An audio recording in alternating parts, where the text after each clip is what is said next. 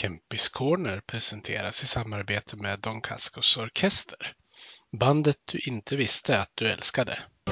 Vi älskar att vinna och hatar förlust, men alltid vi hyllar vårt lag hjärtats lust. Övig ja, där trivs vi bäst. Med matcher i lyan, ja då är det fett. För vi älskar Modo, vårt hjärta är rött. Ja, vi älskar Modo, vårt hjärta. Hej och välkomna ska ni vara till Kempis Corner. Det har blivit det 51:a avsnittet och min gäst i det här avsnittet är Modos målvaktstalang Marcus Nygren. Välkommen till podden, Marcus. Ja, tack så mycket. Kul att vara här. Jajamän. Marcus Nygren, om man googlar på dig så det är Bollstabruk, Kramfors och Skellefteå. Många ställen som du kan kalla hem om man kollar där. Men vilket är det riktiga hemma? Det riktiga hemmet är i Bollstabruk. Det är där jag är uppvuxen. Jajamän. Du gör poddebut idag som jag förstod det. Men den går ju säkert lika bra som debuten för Modo gjorde.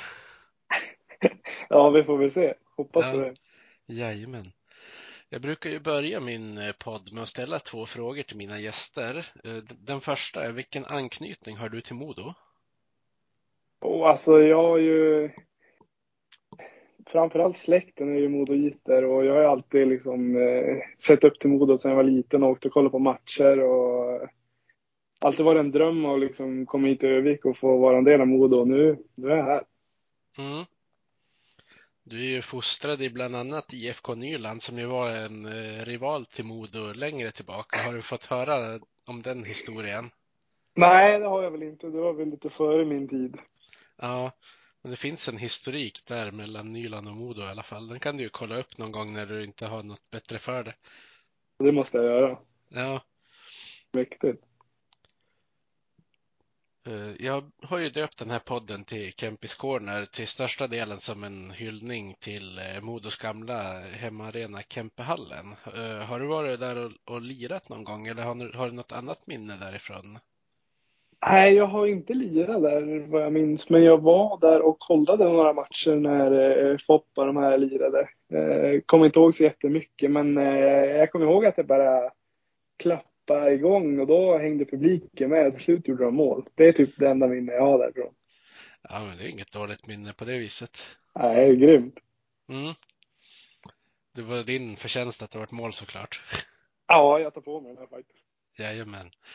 Du får börja klappa lite mer om denna match det går dåligt. Om du skulle stå på bänken eller på isen när det är anfall så är det testa. Ja, jag får göra det. Jag brukar ju också göra så här i poddens inledning då, att jag tar med mina gäster ända tillbaka till där allting startade. Så jag undrar, vart tog du dina första skridskoskär någonstans och ungefär hur gammal var du? Ja, det måste ju vara i Nyland då. Modeklubben. Där spelar jag mina första år. Hur gammal kan jag vara? 6, 7, 8. Ingen aning egentligen. Men ja, när man börjar spela hockey typ. Och gå i skridskoskola. Och sen så körde jag i Nyland tills jag var kanske 13 år innan jag bytte till Kramfors. All right. Var det... Så självklart att du skulle börja med ishockey eller var det så att du hängde på någon första gången? Hur gick det till då när du började spela? Alltså pappa var ju en gammal bandespelare. Så jag har ju alltid åkt skridskor tror jag. Och sen polarna började träna hockey och då hängde man väl på dem. Pappa var tränare i vårt ungdomslag så att, för mig har det nog varit självklart. Men hur jag kom in på det vet jag inte riktigt. Men det har alltid funnits där också. Mm. Höll du på med någon fler idrott när du var yngre? Ja, det gjorde jag. Fotboll höll jag på med faktiskt till jag gick i 9:an. Så det är väl de två, hockey och fotboll, som jag håller på med. Mm. Ja, Bollstabruk är väl mer nu ska jag börja lite säga känt kanske, men de hade ju ett bra damlag i fotboll i alla fall ett tag. Ja, det hade de. De var ju nära gått allsvenskan där ett tag. Mm. Men de är inte så kända för sin ishockey. Nej, de är väl inte det. Men när du började spela hockey, kändes det självklart för dig att du skulle stå i mål, eller har du provat att spela på olika positioner? Jag har provat att spela. Jag började ju som utspelare. Och sen var det faktiskt så här att vi i Nyland, vi hade ingen målvakt. Så alla utspelare fick testa att vara målvakt en träning. Och vår tränare vi hade då, han hade själv varit målvakt. Och när jag stod så, jag vet inte, han såg någonting. Så han sa att han tyckte att jag skulle fortsätta. Jag tyckte att det var kul. Så jag blev ju målis där i Nyland i ung ålder. Blandade såklart. Jag var ju utspelare ett tag också. Men till slut så blev det målvakt på heltid. När tog du det beslutet ungefär? Att det blev på heltid? Ja, kan det vara 11-12 år kanske. Ja, nu har man ju ändå en bit kvar av utvecklingen så att säga. Exakt. Men är det, när man kliver in och ställer sig så där, du har ju själv sagt att du är bra på att tävla. Slog tävlingsdjävulen till redan vid den åldern? Ja, jag tror faktiskt det. Det måste annars hade det blivit jobbigt att vara målvakt om man inte gillar att tävla. Ja, det måste ju vara en väldigt utsatt position, för oavsett om man gör det bra eller dåligt så märks man ju. Ja, så är det ju faktiskt. Det är nog den värsta positionen att ha på ishockeyplan. Så har man inte ett starkt psyke, då är det nog bättre att bli utspelare, tror jag. Ja. Vad är det som driver dig? Jag vet ju att du har ju haft jättebra testvärden på fys och sånt där.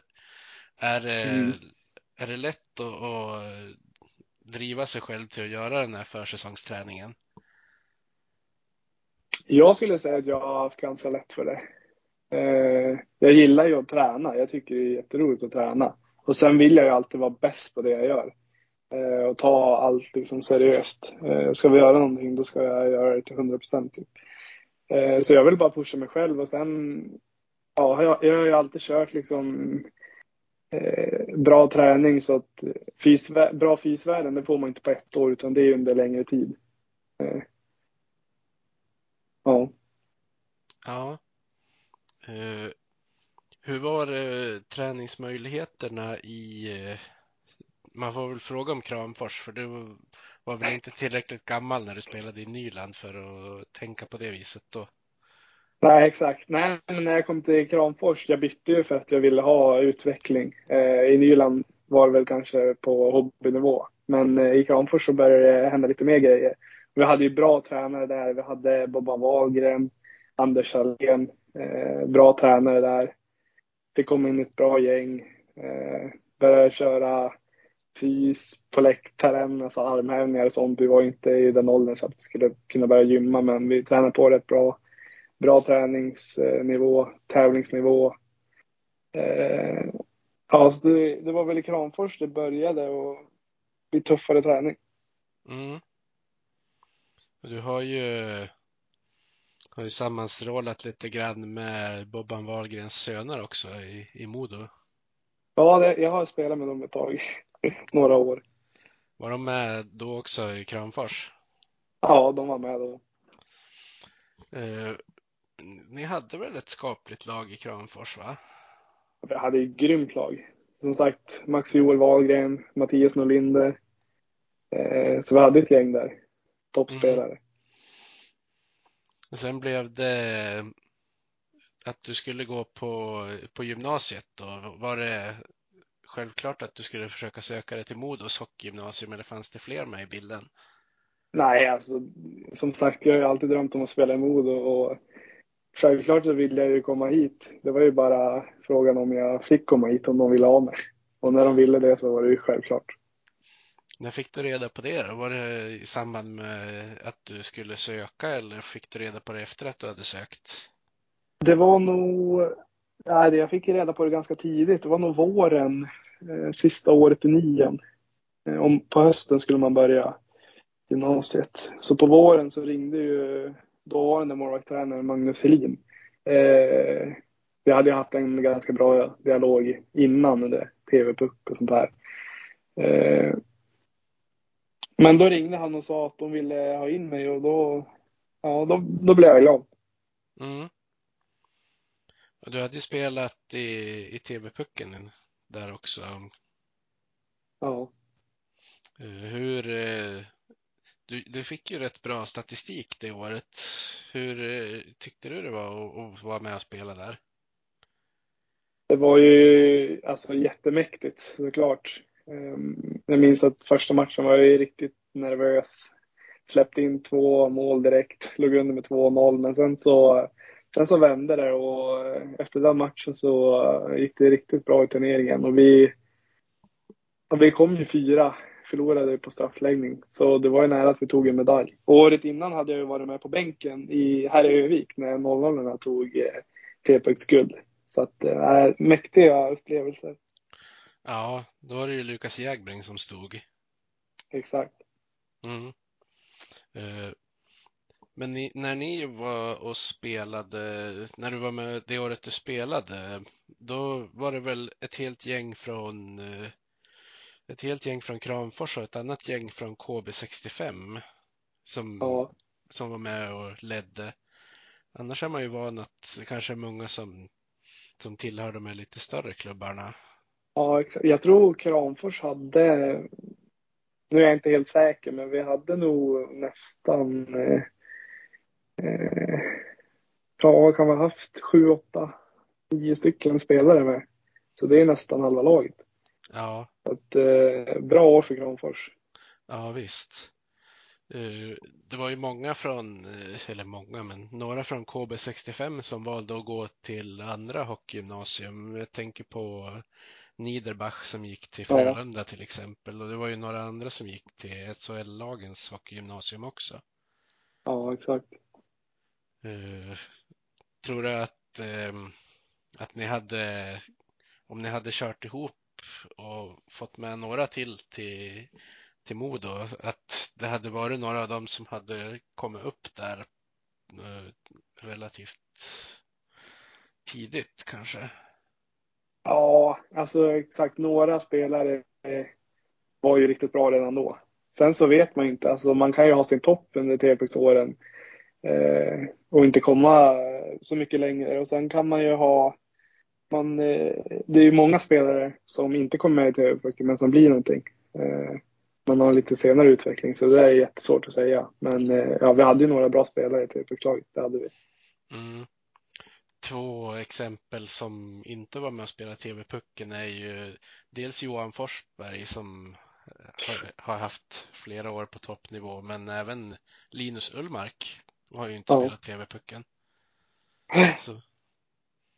Så det finns ju ett annat sätt att komma upp i hockeyn än att spela just TV-pucken. Men det är väl säkert många som lägger av om de inte kommer med också. Ja, tyvärr är det ju så. Men de som verkligen vill och har drivet, de lägger inte av, och det är oftast de som kommer längst. För att de fortsätter och pushar sig själva varje dag och får en utveckling lite senare. Då sticker de iväg. Ja. För det finns ju något citat om att det är ju ingen som kommer till toppen på enbart talang, utan man måste ju vara beredd att lägga ner jobbet också. Ja, så är det i 99% av fallen. Mm. Jag vet ju en sån spelare som Jesper Blomqvist, som ändå hade en ganska bra fotbollskarriär, han har ju sagt att när han kom till Manchester United fick han ju lägga ner dubbelt så mycket tid i gymmet som alla andra, för han hade inte alls den talangen som en del av de andra hade. Nej, det gäller ju att kompensera. Har du en stor talang, då kanske det räcker att göra lite i gymmet. Men har du lite mindre talang, då kanske du måste göra någonting annat för att sticka ut. Ja. Och rätt vad det är så kan man ju explodera och bli bra på saker man inte var bra på något år innan. Så är det. Du har ju fått testa på att spela med U17-landslaget har du varit och spelat med. Hur var det att vara med där? Det var ju också mäktigt. Alltså, det är väl en dröm att vara med i Tre Kronor och representera Sverige. Sen fick jag ju... Jag kände inte jättemånga i laget. Hade väl hört talas om dem. Det tog en stund att komma in i gruppen och sådär. Men man var ju riktigt taggad på att komma iväg på en sån här resa. För det hade man ju drömt om. Och bära Sverige på kroppen. Ja, vilka mötte ni när du var med? Vi mötte Finland. Vi mötte Ryssland. Vi mötte ett till lag. Kan det vara Schweiz, tror jag. Ja, Schweiz. All right. Vart var ni och spelade då? Ja, vi var i Schweiz. Det var därför jag kom. Okej. Okay. Ja. Högoddsare. Ja. Sen har du varit med och spelat den här juniorklubbmästerskapet. Eller hur? Med Modo. Ja, alltså menar du slutspel? Eller menar du när vi var i Ryssland? Ja, men precis. Jag tänkte på det äventyret. Exakt. Hur var det att åka iväg dit? Nej, men också en rolig upplevelse. Komma till Ryssland. Nu var det var väldigt mycket vakter och publiken var engagerad. Och det var lite som att komma till... Jämfört med att vara här var det att komma till en liten större hockeystad. Så det var roligt och det var en nytt upplevelse. Vilka lag fick ni möta när ni var där? Ja, hörde du. Jag kan inte alla namn. Det var något USA-lag. Det var något Rysslandslag. Och så var det något till lag. Namnen kan jag inte. Nej. Jag tror vi hade 4 matcher. Och där resan. Så det var lite olika typer av spel ni ställde sig mot då? Ja, det kan man säga. Så det var ju nyttigt att testa på och ta med sig kunskapen hem. Det är väl det viktigaste. Vi kom inte jättelångt i den turneringen, men man fick lära sig och ta med kunskap hem. Ja, exakt. Och ni hamnade ju där... Ja, man kom ju inte dit hur som helst, utan ni kom ju dit genom att ni gick och vann J20 SM-guldet säsongen innan. Precis. Hur upplevde du den säsongen? Ja, minns inte så jättemycket från början.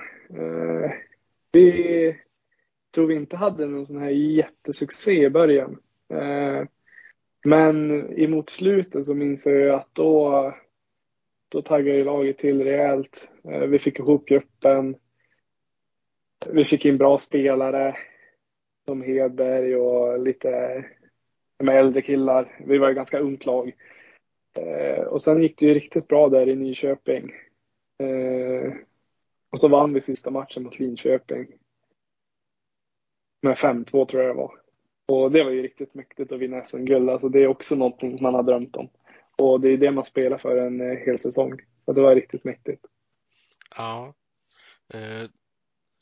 Du spelade väl inte jättemycket i slutspelet, va? Inte i slutspelet gjorde jag inte.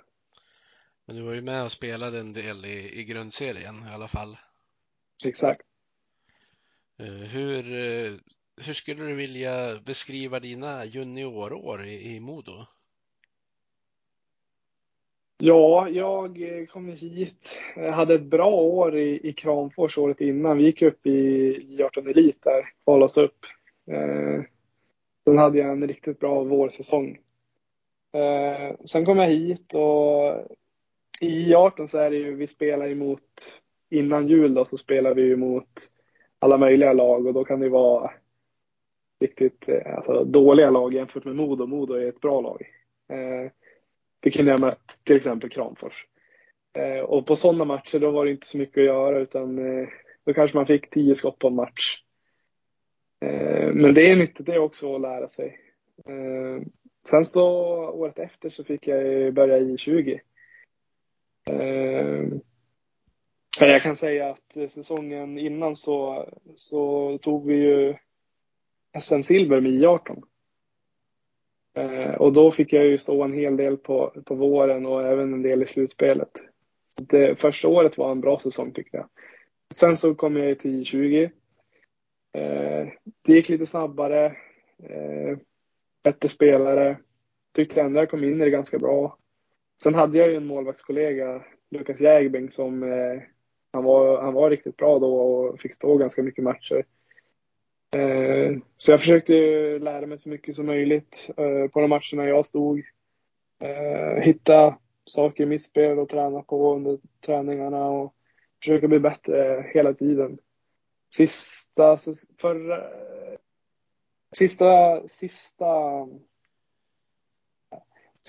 i J20, det är då jag tyckte jag blommade ut som mest. Då fick jag ju ta rollen som första målis. Hade ett bra gäng, bra tränare, Emil Svelander, jag hade Ante Kramfors också. Så jag kände att jag hade en stor roll och det gillade jag. Och jag kände alla i laget, vi hade ett bra gäng. Och då gick det riktigt bra. Hade mött lite med Andreas Eriksson, nu målvaktstränaren i A-laget. Kände att jag fick fart på mitt spel. Och sen så stoppades den säsongen av coronan. Så det var ju riktigt trist när det hade börjat så bra. Och då var det bara att nöta på gymmet och försöka träna på egen hand i princip. Ja, det måste ju vara en verklig omställning när man är mitt uppe i någonting.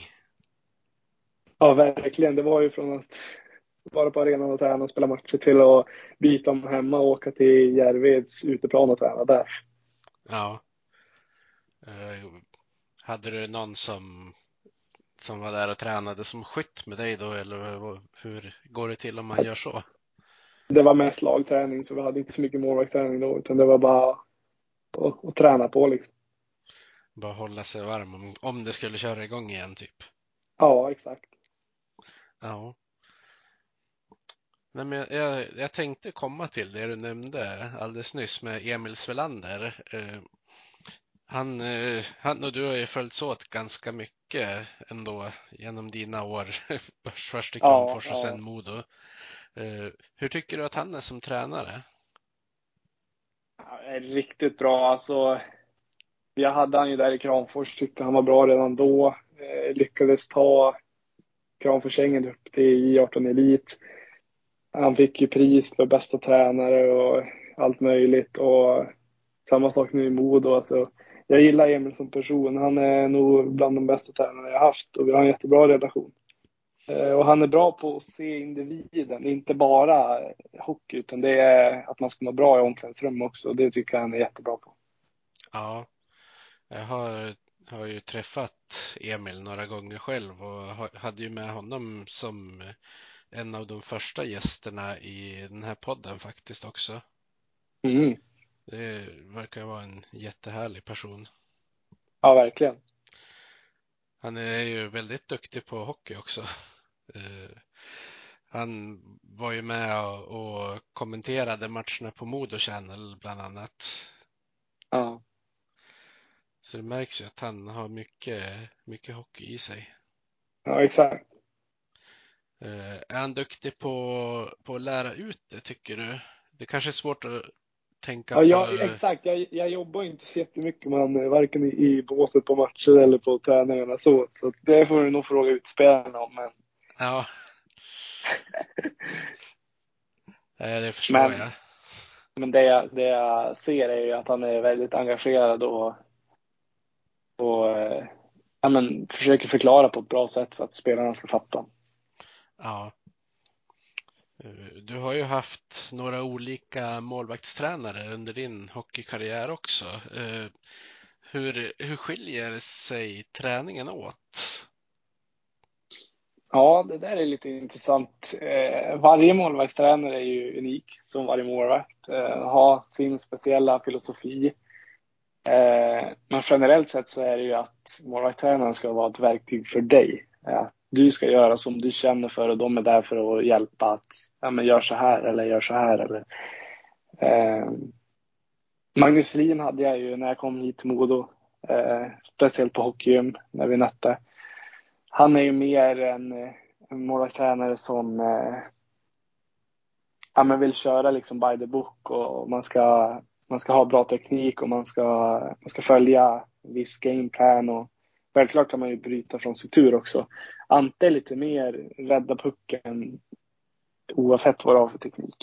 Så det är lite olika filosofier, och men det är jättenytt att träna med olika målvaktstränare och få olika verktyg, och båda är ju superbra målvaktstränare och personer. Ja, och mycket fokus läggs väl också på individen, alltså målvakterna. Ja, exakt.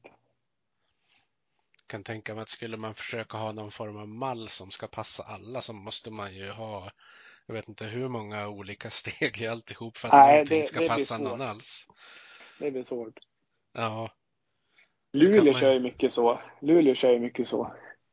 Alla ska ha en viss spelstil, och det ska vara sittande och täckande och... Men här i Modo så Ante vill att man ska utveckla sina styrkor där man är bra på. Mm. Och alla är olika. När man är utlånad som du var i fjol, hur jobbar man med målvaktsträningen då? Jag hade ju en målvaktstränare där jag var utlånad, och nötte ju saker med han. Och sen så försökte jag inte ha en bra kontakt dagligen. Kanske inte jättemycket teknikgrejer, men att man har kontakt, pratar hur det känns. Och sen fick jag ju komma hit till Modo några gånger och träna på, och fick saker jag skulle ta med och träna på när jag var där borta.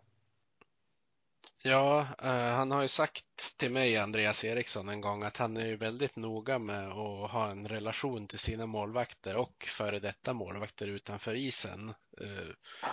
Så det låter ju verkligen som att det stämmer in i det som du säger också. Ja, det tycker jag. Och du spelade ju ett helt gäng matcher i Hockeyettan med Arlanda i fjol. Hur gick det för dig personligen och för laget? Ja, vi spelade ju där innan jul, så mötte ju alla. Där hade vi det ganska tufft. Det fanns många bra lag. Vi mötte till exempel Hudiksvall. Och det tog en stund för oss innan vi hittade vårt sätt att spela, tyckte jag. Vi släppte till mycket skott och släppte in mycket mål, och det var ju lite frustrerande för en själv.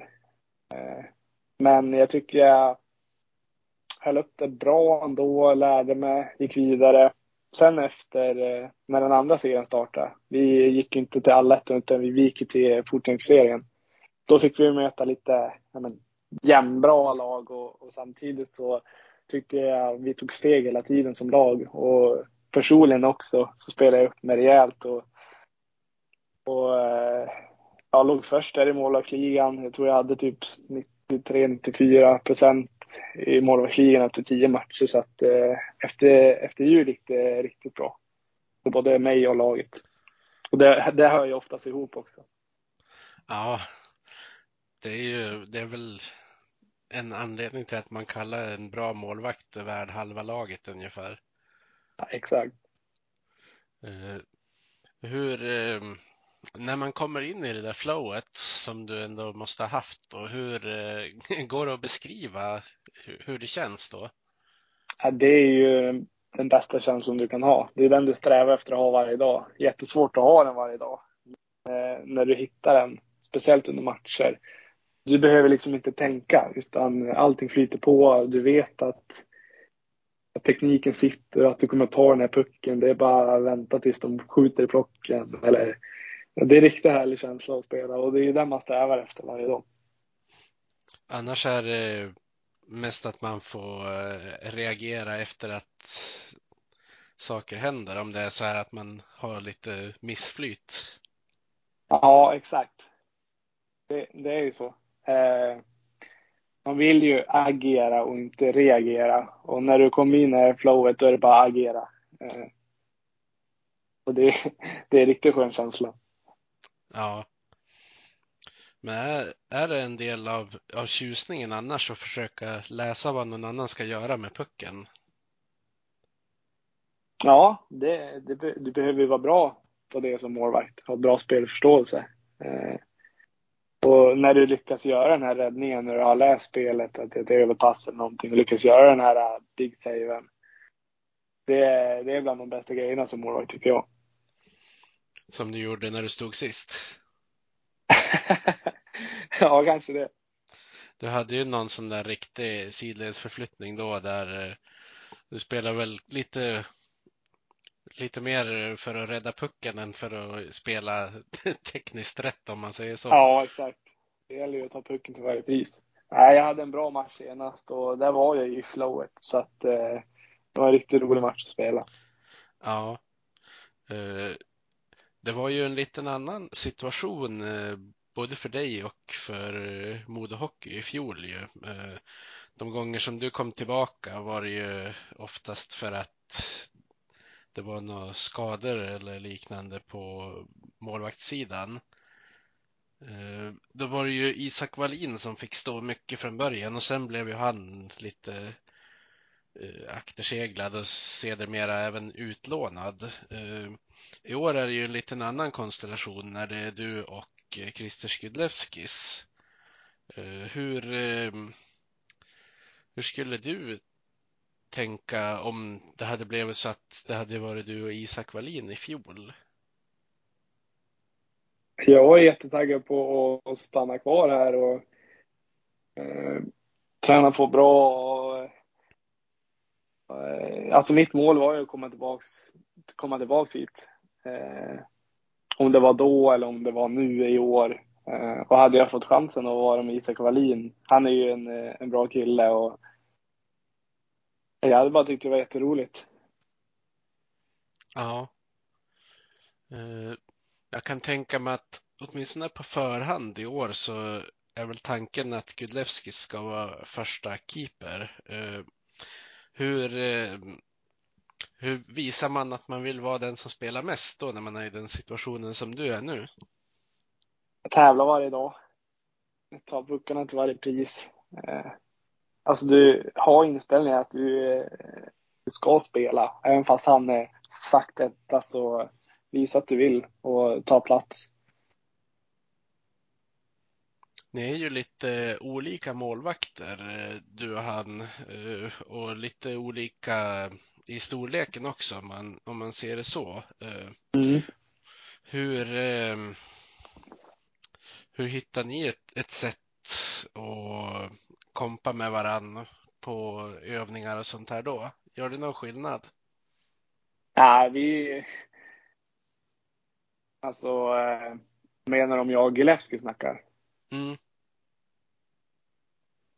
Nej, vi står ju oftast på varsin sida, så att vi snackar inte så jättemycket under träning. Sen har vi målvaktsträning tillsammans, det kan vi ha. Och då är det ju bara att försöka kolla på vad polaren gör bra och försöka ta med sig det. Och som sagt, vi är ju olika och vi behöver göra olika grejer för att rädda pucken. Så att mest så fokuserar man ju sig på sig själv. Ja, det är väl mest logiskt också. Ja. Även om man såklart kanske kan försöka sno någon bra bit av andra målvakter.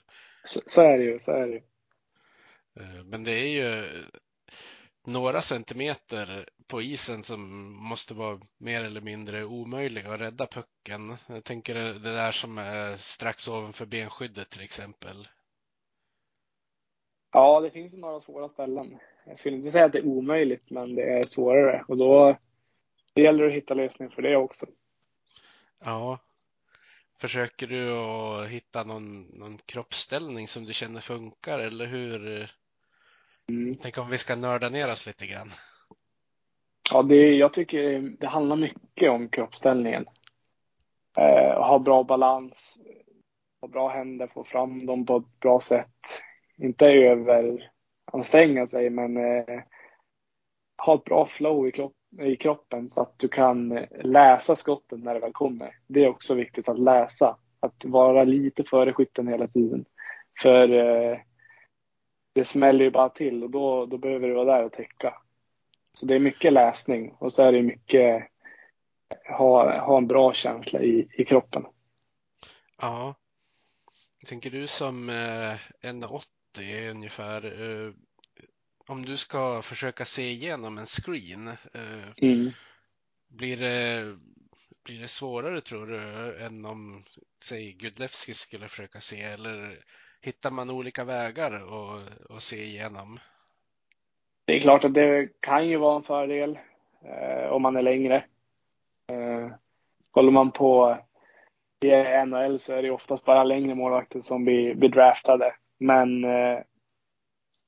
bara för att det är lång behöver det inte vara en bra målvakt, utan det finns ju lösningar och kunna göra även fast det är kort. Och vi jobbar ganska mycket med det där just nu. Att kunna titta bredvid eller över eller på sidan om en screen.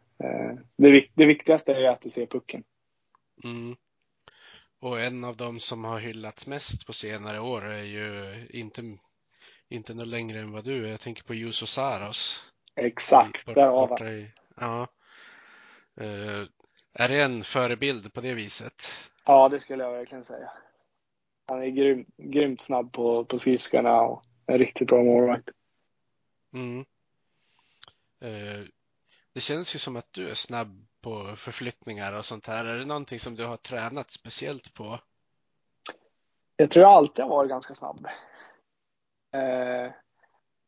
Just för att jag gillar att tävla och sånt. Jag har alltid varit snabb, och sen så har jag väl bara försökt bygga på det där för varje dag. Det blir snabbare och snabbare. Är det lätt att man är för snabb, så man kanske glider förbi målet någon gång när man har räddat det första skottet? Och det hade jag problem med lite när jag var yngre, att överjobba situationen. Du behöver inte alltid du behöver inte alltid trycka det hårdaste eller åka ut för att täcka av, utan det gäller att hitta ett bra mönster i målgården och veta vad du täcker och vad du behöver göra, och inte överarbeta situationen, utan ha ett lugn även fast du är snabb. Kan tänka mig att man får värdera lite grann ibland också hur hårt man ska gå ut och stöta på en friskytt.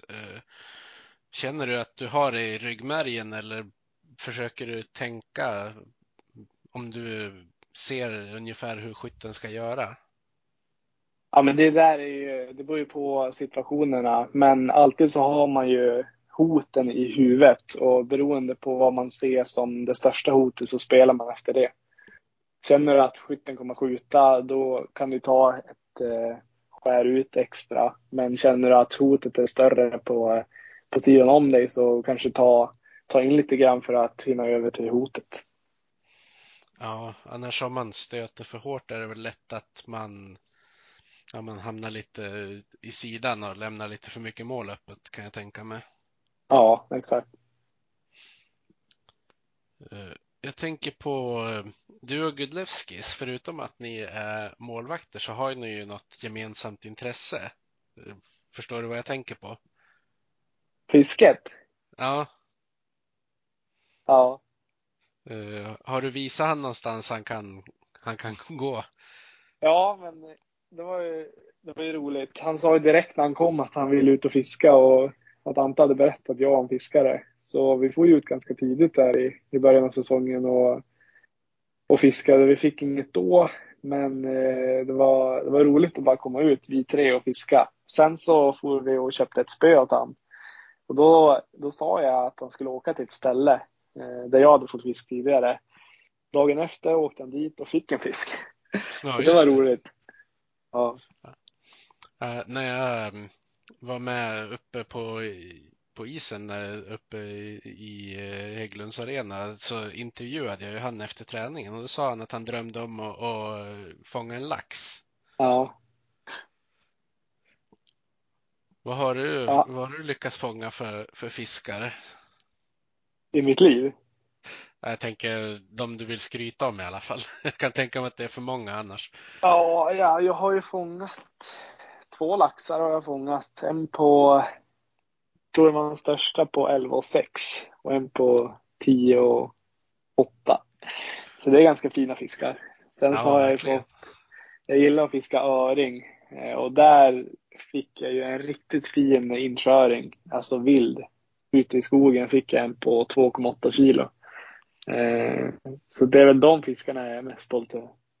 Ja, men det förstår jag. Det måste vara en liten fight att ha sådana där 10 kilos fiskar att slåss mot. Ja, verkligen. I strömt vatten också. Ja, hur lång tid tog det att rulla upp den? Kan det ha tagit 10 minuter kanske. Ja. De blir väl läst till slut. Eller trötta i alla fall. Precis. Men du fick ju kontrakt med Modo i våras, va? Ditt första riktiga A-lagskontrakt. Exakt. Var det en häftig känsla när du hade fått skriva på det där? Ja, det var som en dröm som går i uppfyllelse. Jag har ju alltid velat spela här, och när jag skrev på då var det ju som klart. Så att det var en riktigt bra dag. Ja.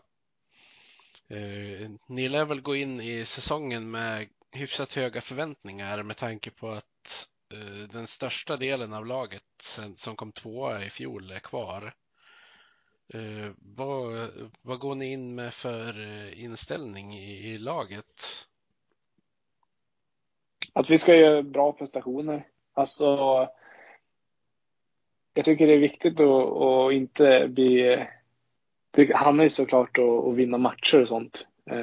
Men man har ju ett motståndarlag också. Så att vi ska bli bättre och bättre för varje dag. Göra rätt saker. Och förhoppningsvis så räcker det till att komma till slutspel. Mm. Det lär väl bli en del snack om bland annat er då på målvaktsplatsen, eftersom att Tex Williamson, som var så bra i fjol, är skadad. Men det lär väl säkert också hamna en del press på nya centern Josh Dickinson, med tanke på att han ska in och ersätta Sam Vigneault. Ja. Men annars känns det ju som att alla positioner som man har tappat i fjol har blivit ersatt av likvärdig eller kanske till och med lite bättre spelare. Är det någonting som ni har fått snacka om? Jag kan tänka mig att det blir väl en del tidningsintervjuer och grejer ändå. Ja. Alltså jag vet inte hur mycket vi snackar om det i laget. Vi försöker att alla ska passa in och hitta sin roll liksom, så att det handlar ju om att bli så bra lag som möjligt och ta hand om varandra i laget. Ja, och ni har ju en skön stämning i gruppen som det verkar också. Jo, det tycker jag. Är det mycket sådana här små hyss och grejer? Det vet jag inte om jag kan gå in på här. Där då, de sköter sig för det mesta. Ja. Är det mycket, jag ska inte säga trash talk, men mycket snack ute på isen på träningarna och övningarna och sådär? Jo, men det händer väl. De som kanske känner varandra lite mer kanske är på varandra lite mer och snackar, men jag tycker det är en bra stämning i laget, och alla försöker pusha på alla och bli bättre. Mm. Jag kan tänka mig, du lär väl ha fått stått en och annan straff från Oskar Nordin på träningar. Är det svårt att läsa vad han ska göra för någonting? Jag vet exakt vad han ska göra, så mig gör han ingen mål på. Det är värre för motståndarmålvakterna då? Ja, det var ju det i fjol i alla fall. Ja. Får väl hoppas att han kan hålla i det där lite grann. Men nu lär han väl ha fått konkurrens om straffarna av Marenis bland annat, kan jag tänka mig. Ja, vi får väl se hur det går. Ja. Det lär väl bli någon straffläggning under säsongen i alla fall. Det är ju svårt att komma ifrån. Ja, det lär det bli. För din del så blir det väl första säsongen med lite mer publik på matcherna också. Hur tror du att du kommer reagera på det? Jag tror inte att jag kommer reagera på det så mycket. Vi hade ju några matcher i fjol där det var, speciellt i slutspelet med Wings, där det var 1000-2000 pers, och nu har jag spelat några försäsongsmatcher också. Det känns som att man går in i en bubbla när man är på isen. Sen ska det bara bli kul att få spela inför hemmapublik och få höra jublet när vi vinner. Ja, det kan ju bli bra jubel både vid mål och räddningar. Exakt. Är det någon speciell match du har kollat in så här på förhand i matchkalendern? Eller blir det bara det tråkiga standardsvaret att man tar en match åt gången? Ja, så är det ju. Ni har ju haft en halvtuff inledning på försäsongen, får man väl säga. Men du har ju tagit hem 2 segrar. Hur tycker du att laget har reagerat på de här matcherna? Vi började ju spela mot Skellefteå och Björklöven, och det är ju riktigt tuffa matcher. Skellefteå är ett SHL-lag. Jag tyckte vi kom upp bra ändå. Orkade inte riktigt hålla upp till slutet av matchen. Björklöven-matchen, man kände att de hade spelat mer. De har ju varit längre på is. Men jag tycker att inställningarna har varit bra. Det är bara att spelet måste sitta och att målskyttet måste lossna. Det är där vi har haft det största problemet, tycker jag, att göra mål på motståndarna. Men jag tycker att inställningen har varit bra, och vi blir bättre och bättre för varje match, tycker jag. Mm. Nu är det ju en lite speciell match också på fredag, med tanke på historiken om hur Leksands tränare Björn Hellqvist lämnade Modo. Mm. Det lär väl sälja några extra biljetter till matchen, kan jag tänka mig. Om du får gissa, tror du att det kommer bli lite mer hetsigt kanske än det har varit tidigare, om publiken äggar på? Ja, jag tror att det kan bli riktigt hetsigt faktiskt. Och det kommer nog bli ganska mycket jubel i arenan, mycket skrik. Så att det ska bli roligt att se hur matchen utvecklar sig. Ja, vi får en liten försmak på resten av säsongen också. Jag har fått en fråga här från Marcus Forsberg. Han undrar, vad är din starkaste egenskap i målet? Jag skulle säga att det är min snabbhet. Att det är min styrka, eftersom att jag är så liten, och då behöver man kunna röra sig ganska snabbt för att kunna hinna ut och täcka och sådana saker. Jag skulle säga att snabbheten är min största styrka, och då är det ju fotarbetet då som gör att man kan ha snabbheten med sig. Ja. Är det någonting man måste träna sig till, eller har man liksom en bra grund ändå? Jag har ju haft en bra grund, men sen tränar vi på det där varje dag. Ante är noga med fotarbetet, och det är något vi nöter varje dag.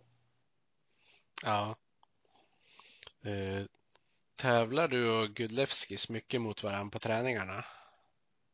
Alltså självklart, om det blir något spel mot varandra, smålagsspel eller någonting sånt. Men på själva övningarna är det ganska svårt. Ja, kanske svårt att hålla räkningen på hur många man har räddat, hur många som har gått in, om man har 50 skott så här snabbt. Speciellt det första du sa, hur många räddningar man har gjort. För det blir ju en del. Ja. Marcus Forsberg undrar också, kommer vi få se några segerdanser denna säsong? Det återstår att se. Mm. Känner du dig redo för Hockeyallsvenskan? Tänker det är ju ändå en nivå upp mot i fjol. Mm. Ja, men det tycker jag. Speciellt nu på försäsongsmatcherna tycker jag att jag har tagit mig igenom matcherna på ett bra sätt, och jag tycker att jag har haft bra nivå på träningarna. Så att jag ser fram emot den här säsongen. Ja. Skiljer sig arbetet från ettan och Hockeyallsvenskan, om man tänker både på och utanför plan, men kanske det mentala också? Ja, alltså allting är ju mycket proffsigare i Hockeyallsvenskan. Speciellt den klubb jag kommer från och den klubb jag är i nu. Modo är jätteproffsig, både på och utanför isen, med allt vad det innebär. Så att när jag var i ettan fick jag försöka pusha på mig själv ganska mycket. Men alltså här så är alla har samma mål och alla vill någonstans. Så att här är en tuffare miljö, men det är också en bättre miljö att utvecklas i, tycker jag. Ja. Vad har du för personliga mål med den kommande säsongen? Att göra en bra säsong, få lite rutin i den här ligan. Alltså, mål är ju självklart att komma upp till SL. Alltså, det är väl vad alla Modofans drömmer om. Ja, det tror jag nog. Annars vore det konstigt. Men ni har ju några träningsmatcher kvar innan serien drar igång den 23. Vad tror du att ni vill få med er från de som är kvar? Att vi sätter spelet och har bra tempo, så att vi inte kommer till premiären och tänker oj. Och det går liksom inte bara att trycka på en knapp, utan vi måste börja göra jobbet nu och få igång laget och sätta det som ska sättas. Så att det är väl det jag vill säga, att allting sitter innan premiären. Ja. Vad kan ni som målvakter göra för att det ska bli så bra som möjligt? Vi kan ju snacka där ute och sen självklart ta puckarna. Det är väl ganska bra om vi ska försöka vinna. Och snacka ihop oss med backarna liksom, PK, sådana saker, så att vi blir trygga i det spelet. Mm.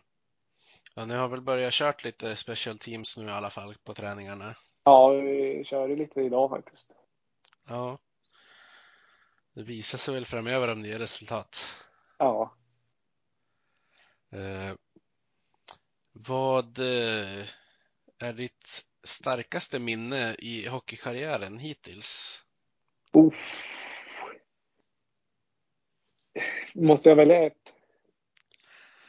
Har du flera att välja på? Jag har ganska många faktiskt. Ja. Men om du ska försöka rangordna och hitta ett speciellt.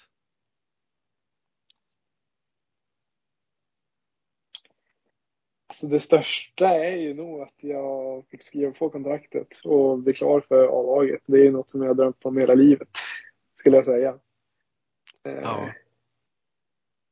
Sen så har vi såklart SM-guld med I20. Vi har TV-pucksguld, landslagsdebut och sådana saker också. Ja, men det bästa minnet kanske kommer i slutet av den här säsongen. Om du har tur. Ja. Vi får väl se, vi hoppas på det. Jajamän. Det var alla frågor jag hade till dig, Marcus. Jag säger ett stort tack för att du ställde upp och var med i podden. Ja, vad roligt, tack själv. Och så får vi säga tack till alla lyssnare, och så hoppas vi att så många som möjligt är på säsongspremiären den 23. Ja, det får vi hoppas. Vi hejar på Modo, rödvit och grön. Klubben i hjärtat, en känsla så skön. Övik, ja, där trivs vi bäst. Med matcher i liv. nian, ja då är det bäst för vi älskar.